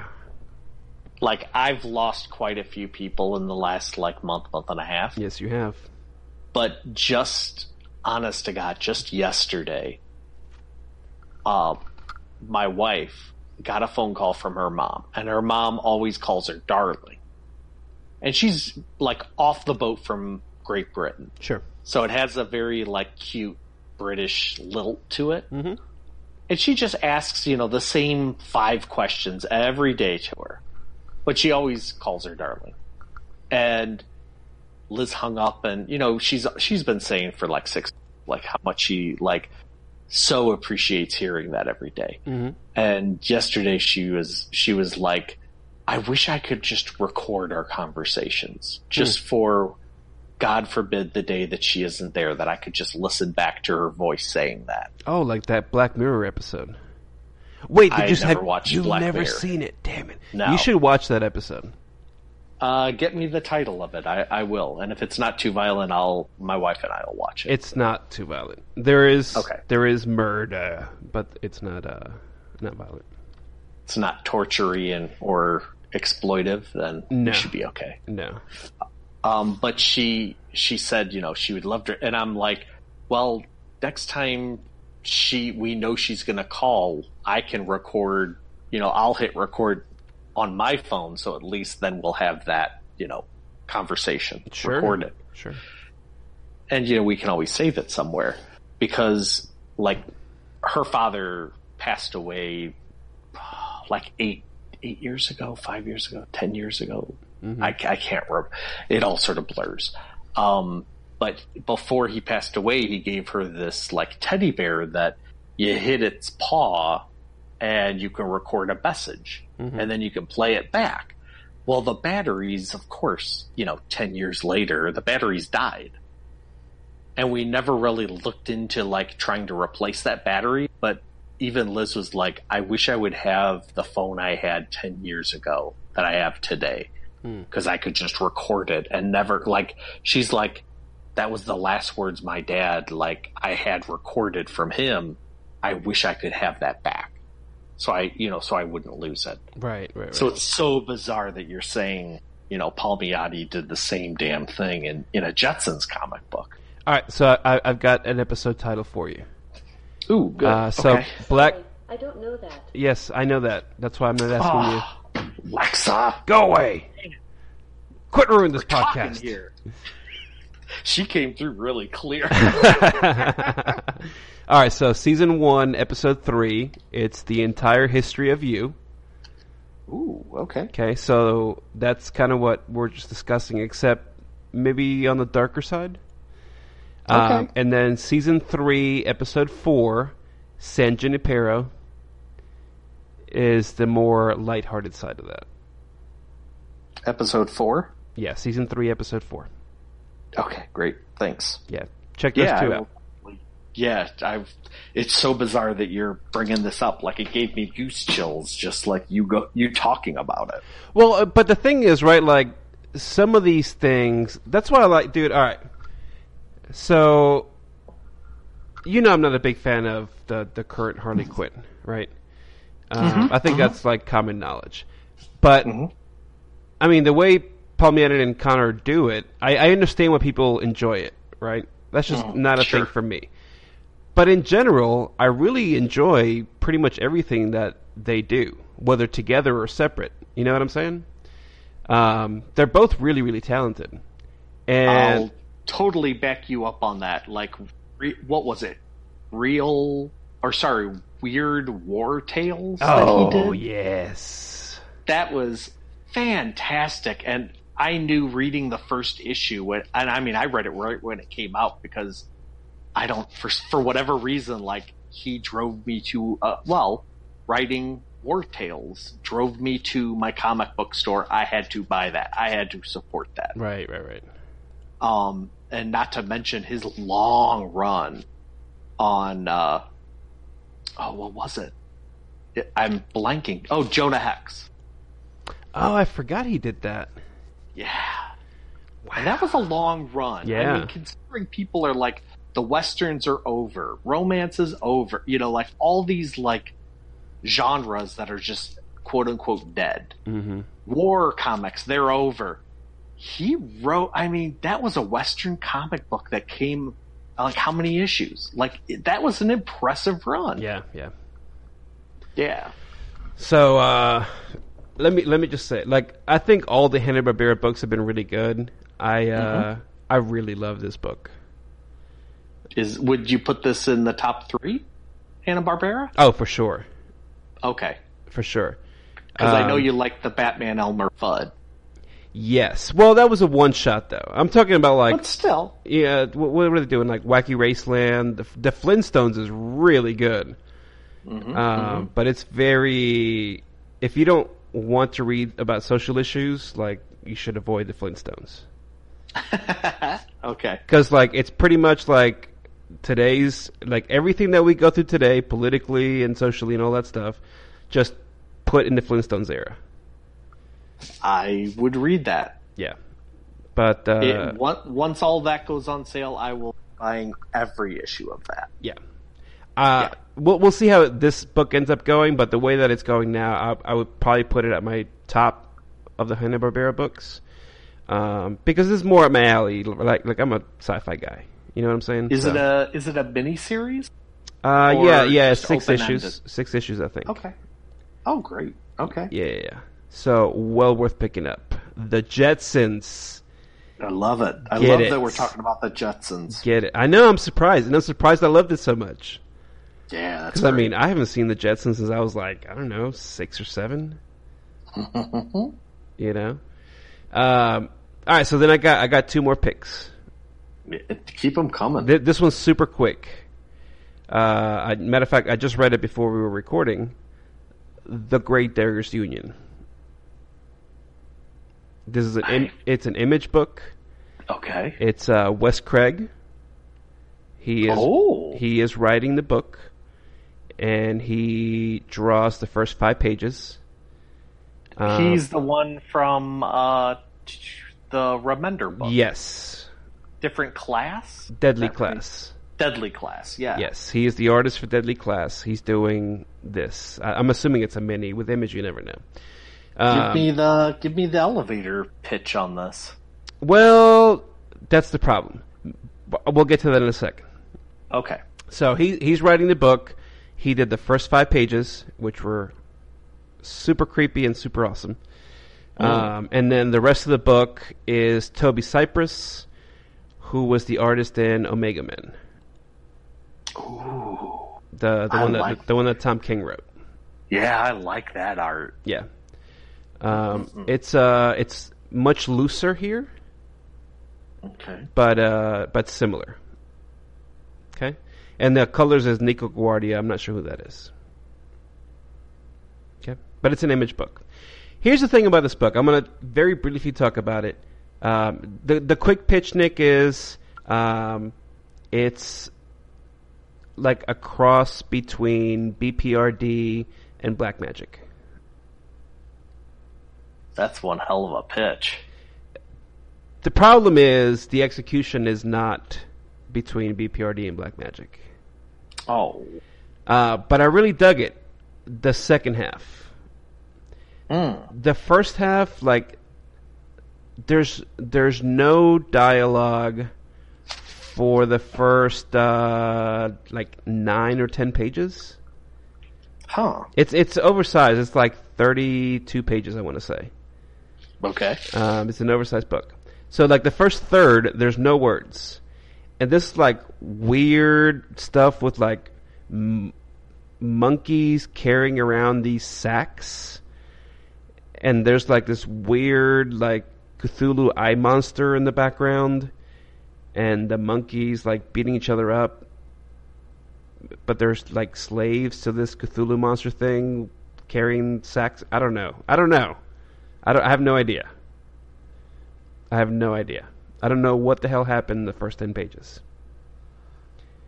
My hope is that the book is more like the last, the last ten pages, uh, where you actually uh, get to find out what the hell's happening. Because then you you cut to like all this end of the world stuff. Like there's ghost storms, like hurricanes, but made out of ghosts. Uh, I like that. and there's like zombies attacking malls and like tanks blowing up zombies. Um, and there's like vampires attacking uh, militias in the uh, in the Amazon. I don't know, weird stuff. There's a lot of weird shit going on in this world I like some of this stuff. and and none of it is explained. But then you get to meet once you actually meet the Gravediggers Union, the book becomes more cohesive, and that's when I really started to enjoy it. But again, that was the last third of the book, um, and that's where it's kind of a little bit more like BPRD. Um, in some ways, I would even say maybe like Gotham Central, where like Oh. this is kind of like a police department right? But it's like it's also very political. So these guys go out and like kill zombies and you know whatever, like fight monsters. Um, like one of the issues is there's a at, at the cemetery, all the dead are rising every night, and so the Gravediggers Union goes out to fight the zombies, kill all of them, but then the next day, like they all come back to life. So like this is happening constantly. Um, and so you get to learn a little bit about the bureaucracy of the Gravediggers Union. Um, and of course, like they just say everything's under control, like there's nothing wrong. Um, the guy that leads it used to be like uh, an officer, so he would go out and fight these weird things that happen in this world, um, and then got promoted. Um, but like the team just kind of makes fun of him. They're like, "We all threw a party when you got promoted because uh, then we were saving lives, like we were saving our own lives because you were a shitty uh, gravedigger or whatever." um, like there's so some typical off- office politics. typical office politics, except with weird monster shit. But uh, like I said, the last third of the book is is well done. There's like all these rules and regulations. So like this team wants to know what the hell's happening, so they want to go to this witch because she would know what the hell's going on. But one of the rules is that the gravediggers can, can not get any information from witches under any circumstance. Um, so they're like going against this thing, and like we don't know why that is. Uh, but the witches have like a mutual fund, um, or uh, what is it called? Like something something financial services, but it's like they're all witches, and so like they give financial advice to like banks and companies on what to invest and stuff like that. I guess because maybe they're partly psychic. I don't know. Um, I, I don't know, Nick. Like there's a lot of potential in this book, but I, it just felt like most of the issue was kind of wasted. Um, and I understand like a first issue you want to do some setup, but the setup here just didn't make any sense to anything. So, My my issue with that would be, at least how you're describing it. Wes Craig draws the first nine pages or whatever, but yet those are the pages that there is no dialogue, even though he's writing. right, sure. Like it, it it's that's some weird world building, or to me, it almost sounds like it's rushed. Like I don't mind when things aren't explained in the first issue. That's okay. hmm You don't have to explain all the rules. Like Mignola was really good at not explaining all the rules, Yeah, right, right. and it was fine. It was fine. Well, and I, I wonder if he's like trying to channel some Remender in here too, you know? Because Remender does that a little bit with uh, Black Science also. But in Black Science, it works. Um, and I don't know if it's because like I've been reading Black Science for a long time, so I understand like the rules of that world, and this is brand new and I don't understand them. But uh, like I said, we'll see. Like this right now, I think this book has a lot of potential. This could be freaking awesome. I just don't know yet because of the execution of the first issue. You know, like I said, I love the the last like ten pages, and I hope it's a lot more of that. But uh, How is how we'll is the art, considering it's an artist that you're not familiar with? I'm familiar with the artist. What do you mean? Oh, I didn't think you were. Oh yeah, Oh, okay. no, I love the art style. Oh, okay. It's uh, I, I I don't recognize the name. That's why. yeah, yeah, it's it's really loose. Um, like I said, a lot looser than what I've seen him do before. But Hmm. uh, I think it works. The faces are ugly, really Hmm. ugly. Uh, but not always. Like some, and I think it's done on purpose. You know. Hmm. So uh, I don't know. I'll uh, I'll take a couple screenshots and I'll I'll send them to you so you can take a look. Um, Great. Actually, you know, I'm sure you can go to Comixology and look at the preview pages too. I'll do that as well. Wait, no, never mind, because then you'll see the uh, the Wes Craig pages at the beginning that make no sense. Oh. Okay. All right, the last book I want to talk about, Yes. because I so I had read this book, and then our friend Michael Myers was asking about it last night, and I didn't want to spoil anything that had happened, so I kind of threw out this like random tweet, and I was like, ah, what happened to this book? So I went and I looked it up, and issue five had come out, and I forgot that I had it, so I went and I read it, and uh, it's really good. So the last issue of the book comes out the last week of this month. So I'm going to recommend that everyone get caught up on this book if you're not reading it. before issue six comes out. Okay. And I know that Ronnie reads it because he and I have talked about this book, and it's uh, it's an action lab book. It's called Medisin. M E D I S I N. Okay. I'm gonna I'm gonna give you the quick pitch of this book.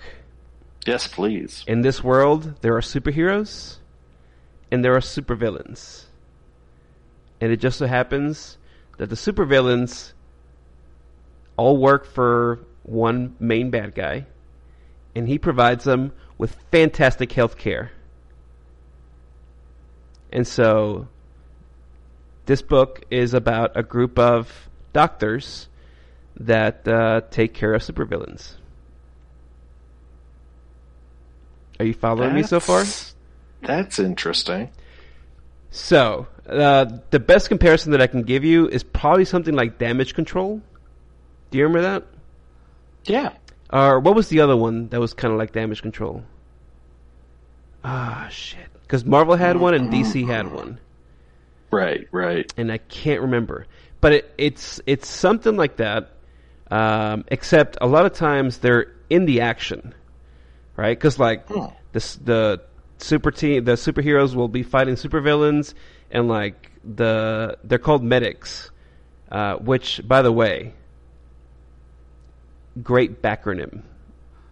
So for anyone that doesn't know what I'm talking about, a backronym is when you make up an acronym uh, to go with something. Listen, medic is already a word, and everyone knows what a medic is. But in this world, a medic is a mobile emergency doctor intervention crew. Nice. So great back- backronym. Um, yeah. And uh, so they're like in the middle of the action. So like as villains are getting like their arms chopped off or like their eyes shot out or whatever, like they're there on the field, at, like you would be in a war, right? Like in wars they have medics, Mhm. and neither side is allowed to hurt the medics. They're just there to help. And that's That's really neat. that's what this group is. Um, except, like I said, they work for a supervillain, so their their salaries are paid for by this villain, um, and uh, they all have like really messed up backgrounds. So like one Hmm. one lady is Chinese and she's working at a hospital uh, as a, like an OBGYN, I guess, or maybe not OBG. Uh, what are they called? The people that actually deliver the babies. Ooh. Anyways, whatever that's called. That like that's what she is. Um, and there's this whole sad story about how she got involved with the medics, and it has to do with her delivering a baby for this like weird baby trafficking ring. Um, Hmm. there's a guy, the main guy, his grandfather used to be a supervillain. Uh, he was Jeez. called the Quick Thinker, and uh, as you can imagine, his superpower is that he was really a fast thinker. Um, but of course, it's it's a lot more complicated than that. And as you go through the story, you find out that um, that power is called the first power, and there's this whole like weird mythological aspect to it that's like related to the history of doctors. Um, Hmm. and like it explains magic as like so there was a group of doctors the the first doctor Galen um, had the first power and like he- believed in helping people and healing people and things like that. So um, he had like a secret society and like they invented medicine um, and all this kind of stuff. And then off of that there was an off off root group that believed in helping people um, but to make humanity as best as they could be and that became like the magic society. So they believed in healing before people needed healing um, not after they needed healing. And that group like started like eugenics and like genetic experimentation and things like that.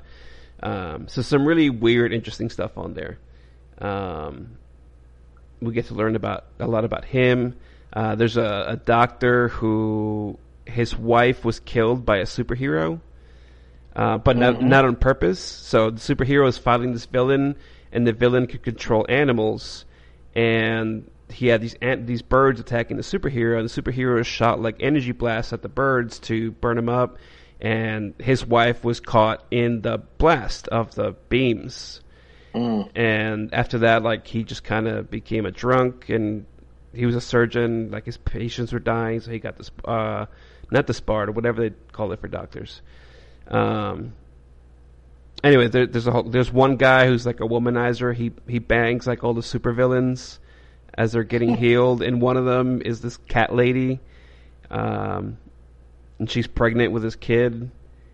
Um, like there, there's very there's a lot of innuendo, but very little actually seeing sex. Matter of fact, there's one panel with boobs in it, and that's it. In in the five issues. Um, And who puts this out? Action Lab, Danger Zone. Action Lab. Action, Action Okay, Lab, Danger. Zone, because it's different than Action Lab. And Gotcha. uh, I don't, I don't know the, the guys. Jeff Dyer and Mark McKeon are the writers, and then David Brame is the the artist. Uh, like I said, five issues now. The sixth one's coming out at the end of the month. It is the coolest shit I've read in a while. Like, I love reading some indie books. So right now, my two favorite indies are this and Heavenly Blues. Um, Mm. just because they're so weird and offbeat. Um, but there's so much I like about this.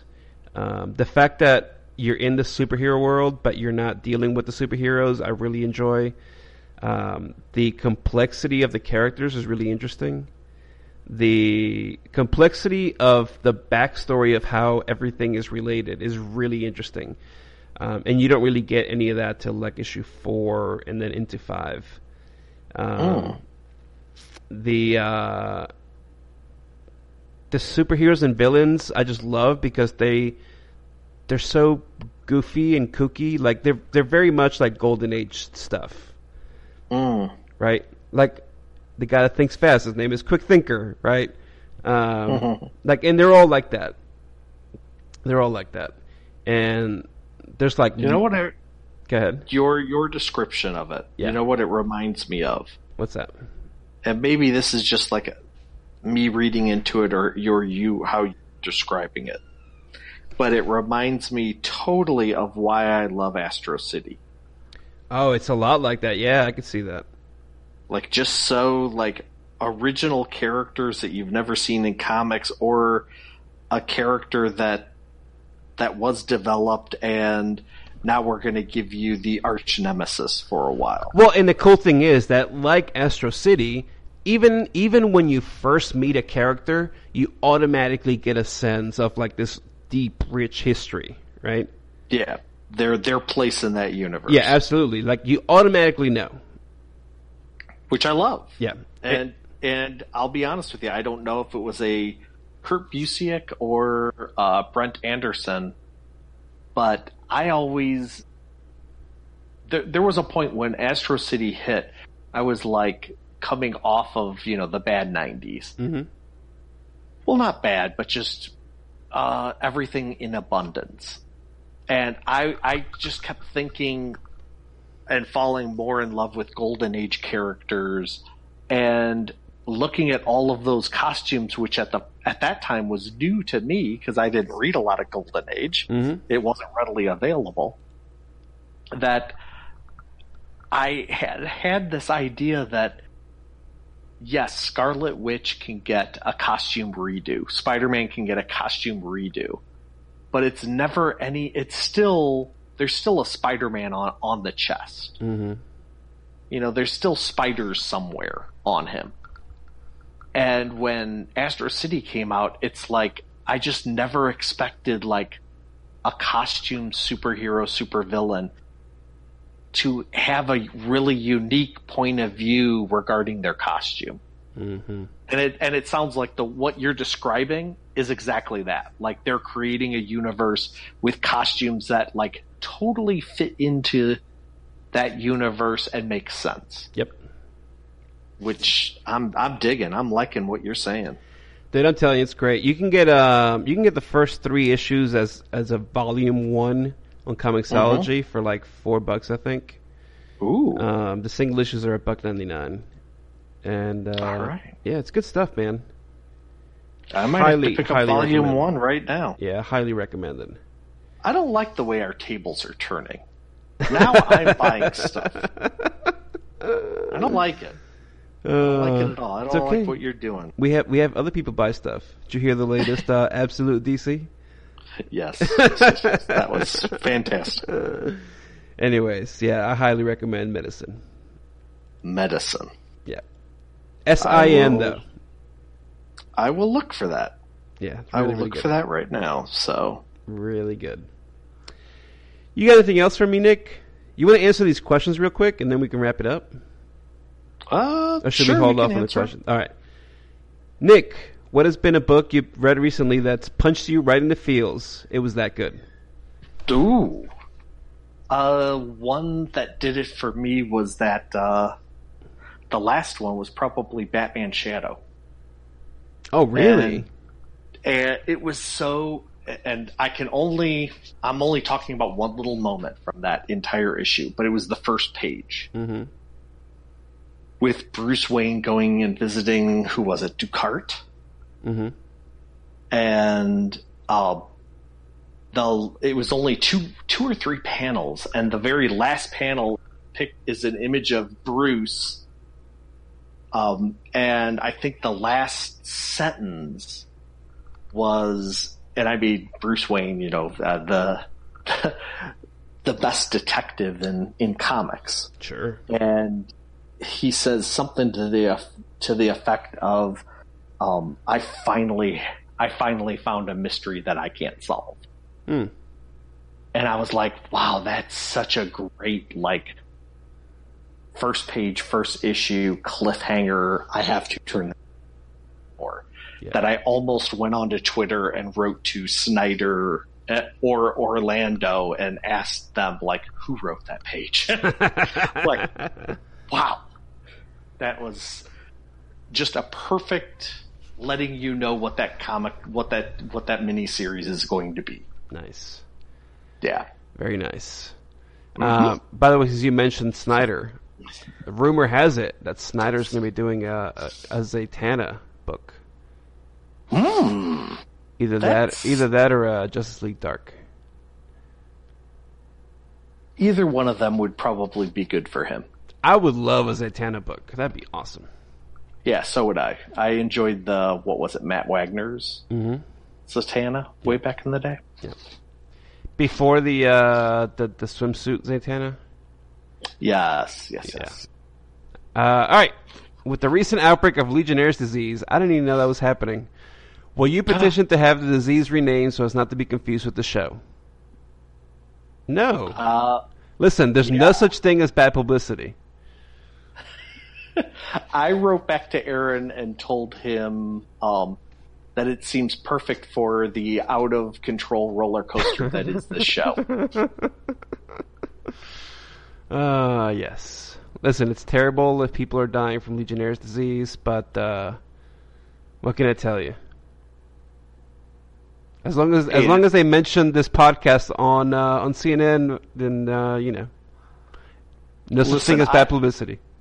I ride uni- rainbow unicorns every day. Of course. I I it's it's fun to enjoy fantasy. It's fun to laugh at life and love life. Of course. But it's pretty effing scary that we're like some would say the number one nation in the world. And yet how many kids are like hungry at school? How many people are hungry on the street? Like that's sort of crazy. Well, listen. I mean, we can't be the number one nation in the world because we're not a nation of samurai. Oh yes. I'll happily join that world. I mean, if we were a nation of samurai, then we'd be number one. Mm-mm-mm. Agreed. Cool. I think it's time to uh, to wrap up, Nick. Oh, that's it What do you mean that's it? with the questions. Oh yeah, that's it. All right. I don't check email anymore, so I couldn't even tell you. There might be something in email. Who knows? who knows? Who knows? Uh, let's They see. know where to reach us. They know where to reach us. Faux show. Uh, just a, a- a programming note, Nick. Uh, the we are investing our millions of advertising dollars on on some new infrastructure.